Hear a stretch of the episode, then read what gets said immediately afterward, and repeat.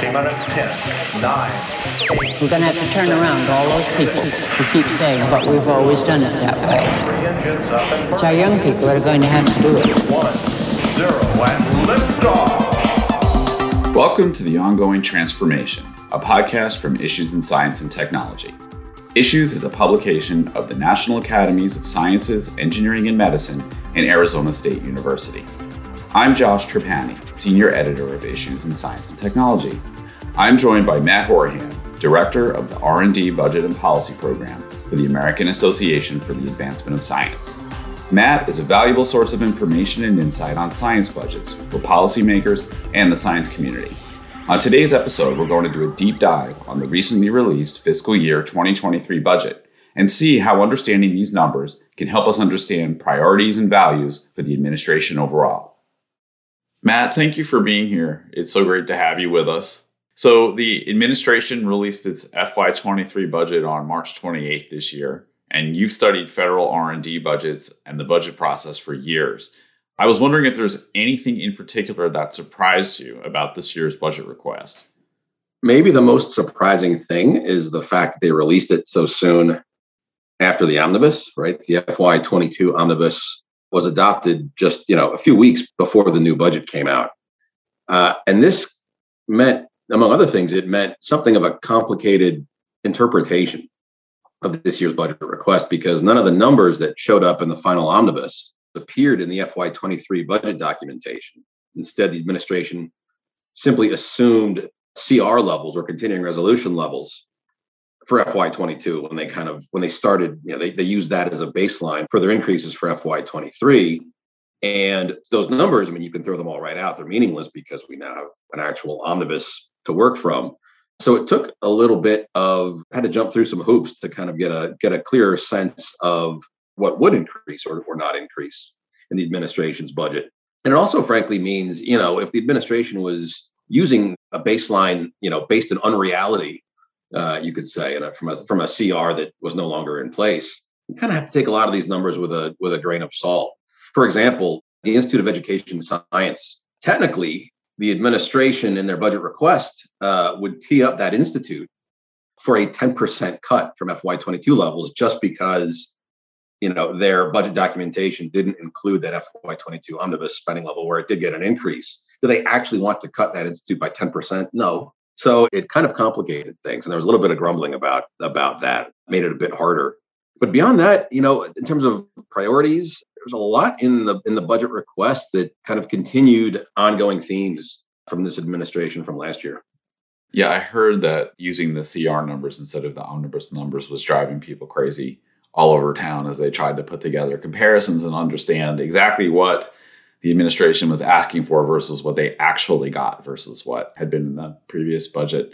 Can you talk a little bit uh, about what some of those priority areas are in terms of R and D? Yeah, I can. There's a few I can I can mention. I think the number one priority for this administration, arguably anyway, the number one priority is probably climate science and clean energy.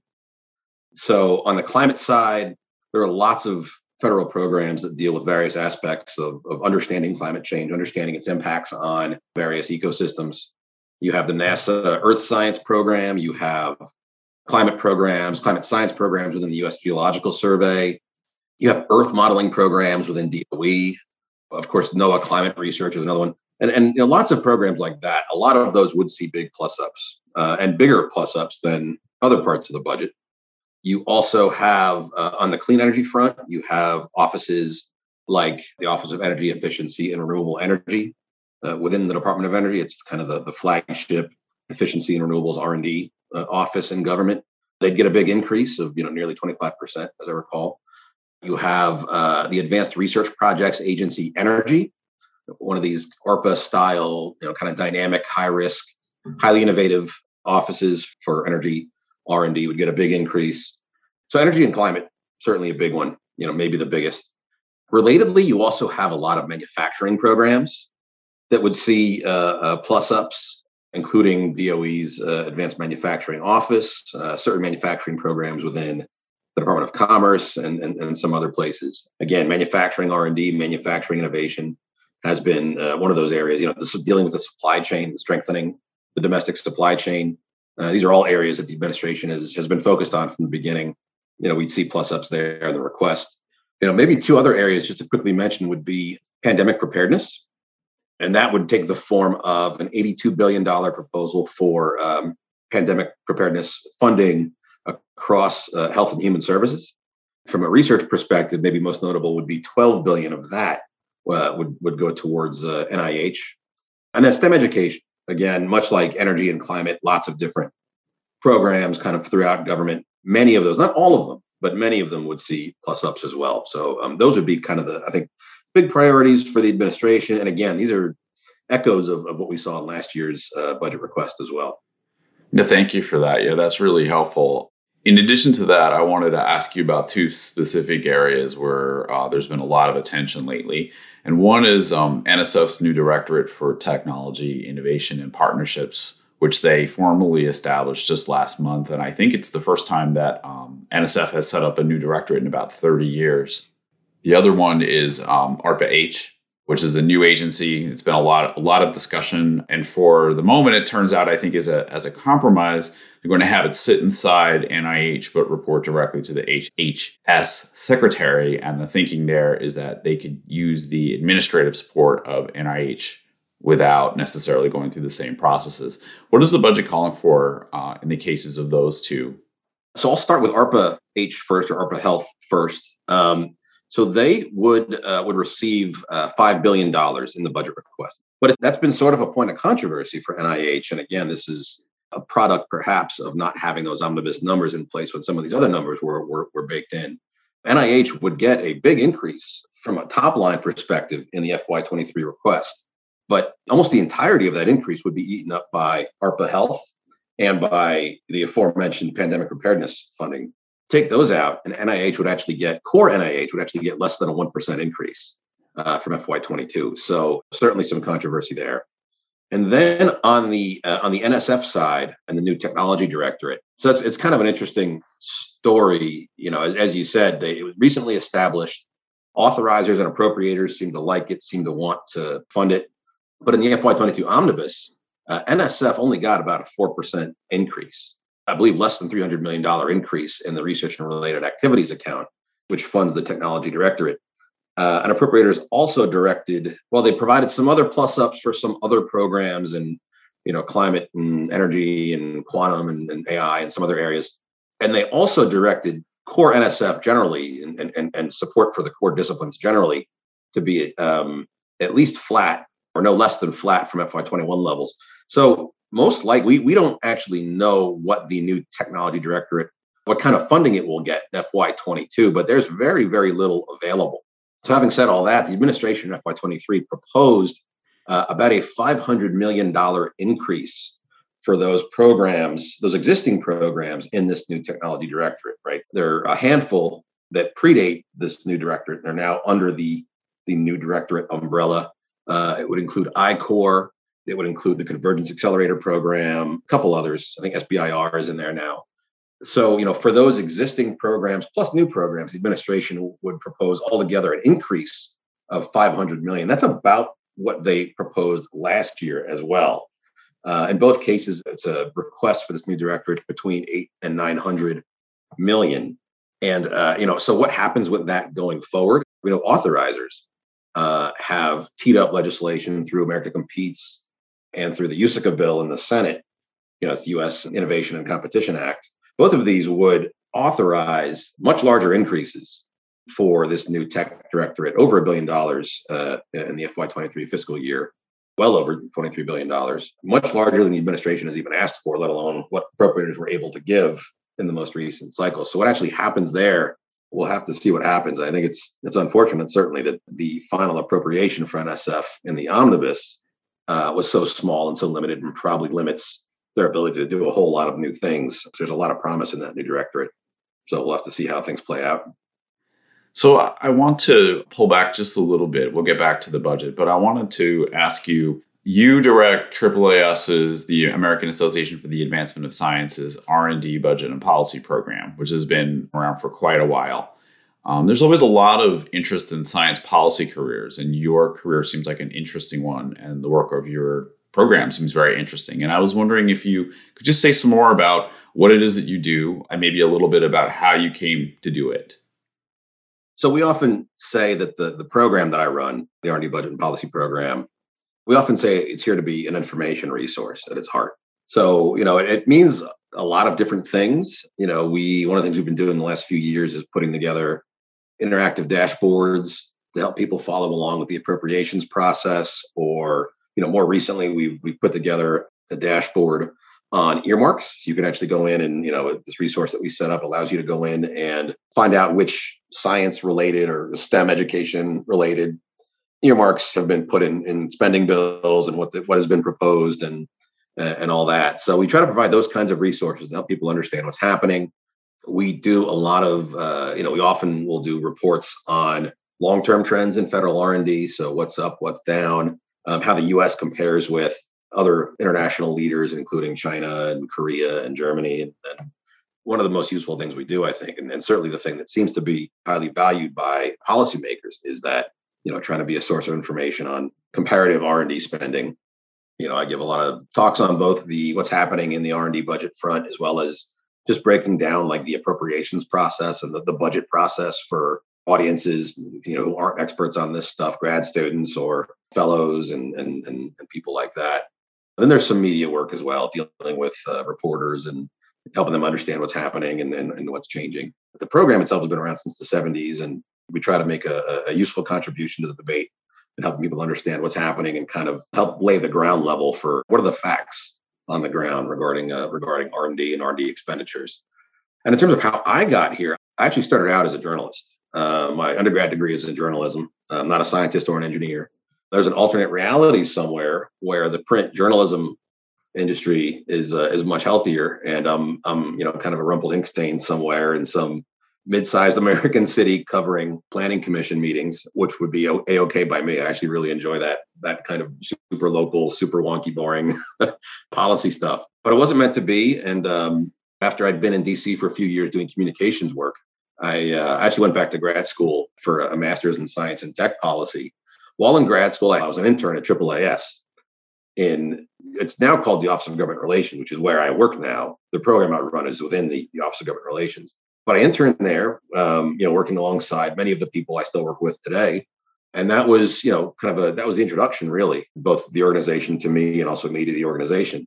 And uh, a couple of years later, when uh, when this position opened up, I, uh, you know, I applied and, and they remembered me and, and and the work I had done. And that was, uh, that's how I got my foot in the door. And I'm not the only one either. There's actually um, several people over the years who have worked at A A A S or currently work at A A A S who started out as as interns or science and tech policy fellows, uh, which is another program I'm sure many of your listeners are aware of. But that's, you know, it seems to be a pretty good way to get one's foot in the door at A A A S. So that's a testament to the power of internships. And I've seen that at other places I've been to. Interns are remembered. Interns that do a good job are remembered. And, and sometimes they come back later and now you run a program and you've been there for ten years. Was that your first encounter with the federal budget? Because um, I think one of the services that you provide is taking these documents and these processes that are fairly incomprehensible to most people. Even people who work in D C have a lot of trouble really understanding it and extracting it. How did you kind of get up to speed on that? Over a period of an extended period of time, really. I mean, I mean, my first exposure with the federal budget, kind of at a professional level, my first job in D C was at an ocean conservation nonprofit and an advocacy organization. And we, I dealt with the budget a little bit there, you know, budgets for NOAA and things like that. We draft statements and things when a new budget came out. It wasn't a huge part of my job, but that was kind of my first introduction. And then in grad school, I actually had a class on the federal budget and budget policy and public budgeting in general. That was at George Mason University. Professor was uh, Sionilistikin. And uh, it was actually a really great class. I, I loved it. I thought it was really interesting. I find the budget process and kind of the idea that you're marrying big picture f- debates, you know, that fall on ideological lines or, or, you know, very much driven by values with like super wonky, detailed spreadsheets and just all the, you know, all the, the boring stuff that happens within the federal budget. I just, I actually think it's a really fascinating process. Yeah, that's really, really interesting. A little bit, uh, you got a little bit of an introduction, and it turned into becoming a deep expert on it over time. So to turn back to this year's budget, of course, the president's request is just the first part of the process, and now the Hill will get to work on the F Y twenty-three budget. What is your sense of how this request will be received on the Hill? It's kind of predictable when a new budget comes out.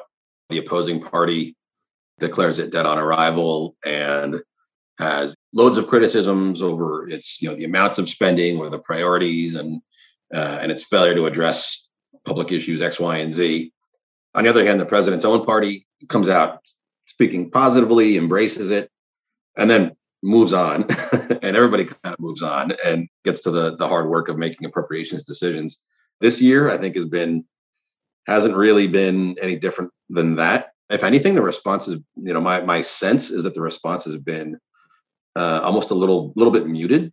Also, probably has something to do with the fact that that it's just difficult, to, more difficult than usual, to kind of parse this budget to understand what it's really asking for and which numbers to focus on versus which to ignore. So, in the long run, we'll have to see what happens. I mean, it's, it's something that not a lot of people really understand, but one of the reasons that F Y twenty-two appropriations weren't quite as big for a lot of science agencies as one might have hoped is because the overall discretionary spending limits were much smaller than the White House certainly had wanted and that Democrats had been going for on the non-defense side. Hmm. Yeah, that's really interesting. There are so many variables at play, and I've read about the role that elections may play this time too. But, you know, separate from that, and, and tell me if this is not your impression, but I feel like one of the things that we've seen over the last ten years or more is kind of a breakdown of the process from start to finish. I can remember, I think I can remember a time when the president's budget request, it always came at the same time at mid-February. It was accompanied by coordinated agency briefings. I joined a higher education association in twenty ten, and they had a very regimented process that they ran every year for getting those numbers and processing them and getting them out to their members super duper quickly because everybody wanted them right away because they were treated as something very, very important. And now it seems like slowly the process is kind of broken apart from there. We see late budgets, we see skinny budgets, we see budgets that don't come or they come late or they have different amounts of detail. And then on the other side, I don't know how long it's been since we've had Congress actually pass a budget before the beginning of the fiscal year, right? And as we were talking about, talking about, they wrapped up F Y twenty-two in March, just a few weeks before F Y twenty-three was introduced. So we're living in a world of continuing resolutions, occasional funding breaks, which have really detrimental effects for science. What is your perspective on, first of all, whether that's an accurate representation, but then like, why has this happened? And then I think even bigger, would there be any way to fix it? Or is this what we are doomed to do as a budget process from here on forward? So uh, first, let me just say that, so the last year, it's a fun bit of trivia I, I often bring up when I'm talking to folks about the budget, but the last year, Congress had what's called regular order, which is getting all their funding done on time before their deadline, uh, is nineteen ninety-six. So long time indeed. You know, the issue, of course, is I don't know that there's it's any big, you know, big secret. I mean, it's, you know, there is there really aren't strong incentives for Congress to get their work done on time, especially in the age of political polarization. Parties have moved farther apart on some of these big fiscal challenges. And, you know, I think just the incentives kind of line up that it's easier for the parties to take harder lines on overall spending and, and deficits and, and, and some of these issues and delay, you know, key votes and delay action. Political incentives are there to, to be tougher about this kind of thing uh, than they are to compromise, to get together, to get their work done on time, because there are downsides to not having budgets finished on time. You know, from a science agency perspective, agencies can't pursue new projects if they're under a C R. The uncertainty makes things a lot harder. Uh, if you're an agency trying to plan out your year, plan out new or existing programs, it may mean delaying certain expenditures and, you know, construction or repairs or, you know, acquisition of equipment or, or materials. So there's a lot of downsides to it, but politically, the negatives that come from operating under C Rs and having, you know, agencies always spending half of every year or a quarter of every year under a C R, just that the downsides aren't sufficient political motivation or incentive to, to get something done on time. What do we do about it? I mean, it's, you know, really the question is, you know, what do we what do we do about polarization? That I don't know. I'm not a political scientist, and there's lots of other people who probably have better ideas than me on how to how to address that. One idea that has been floated for many years, and actually going back, I mean, I think the first congressional hearing on this was something like forty years ago, and that is uh, operating under a biennial budget cycle or two-year budget cycle. There has, has been, over many years, there's been uh, proposals and legislation introduced that would shift government from a one-year annual appropriation cycle to a two-year cycle. There's different ways you can do it, but it's gotten quite a bit of support from different legislators over the years. One of the arguments in favor of it would be that because, you know, Congress just seems totally incapable of getting their work done on time, if you're on a two-year cycle, you're still dealing with all the same stuff, C Rs and, and debates over fiscal cliffs and all that, but you're only dealing with it half as often, right? You you get to take a year off from it every other year, which provides a little more stability. And, and you know, there's reasons why maybe this isn't such a great idea. There, there's arguments for and against it. And lately, you know, the, the pandemic has kind of made this, has put this topic on the back burner. But before the pandemic, there were, had been a fair number of legislators who thought this was a pretty good idea. Uh, whether it happens, you know, we'll, we'll have to see. But but that is one that one idea that often comes up. One of the things that concerns me as someone who's in this space about this situation is, despite all the talk about the need for a stronger, more inclusive STEM workforce and international competitiveness, every time this happens, it puts this pipeline in jeopardy because you have postdocs, you have graduate students who are relying on grant money, which is being withheld or delayed. And there's no alternative for a lot of those people, you know, and, and where do they go? And I know that that takes would take a while to bubble up to being a political concern of maybe sufficient magnitude. But it's it's one of the things that seems like a bit of a disconnect in this whole process. Yeah, that's a great point. And you're absolutely right. I mean, just generally speaking, when legislators hear from young scientists or students, you know, that often can be a really Uh, useful and important source of input and, and influence on on legislators. And, you know, clearly, I think there there should be much more attention focused on the downsides of C Rs and the uncertainty from a human capital perspective when grants, assistantships, or different forms of federal support, when that gets cut off because of this fiscal uncertainty. But that's a those are absolutely stories we we should be telling. And I'd certainly encourage anybody, you know, who's dealt with that to try to, you know, try to share their story uh, in ways that they feel comfortable with, because that is an important, those are, those are all really important anecdotes and the kinds of things that may get legislators or their staff to, to pay a little more attention. That's a great point. We should never forget that budgets affect people. Thank you, Matt, for sharing your insights on the F Y twenty-three budget and what they can mean for federal science programs. And thank you to our listeners for joining us for this episode of The Ongoing Transformation. To find more of Matt's work, follow him on Twitter at Matt Hourihan and visit his program's website at A A A S dot org slash R D. That's A A A S dot org slash R D. Please subscribe to The Ongoing Transformation wherever you get your podcasts. Email us at podcast at issues dot org with any comments or suggestions. If you enjoy conversations like this one, visit us at issues dot org and consider subscribing to our magazine. I'm Josh Tripani, Senior Editor of Issues in Science and Technology. Thank you for joining us.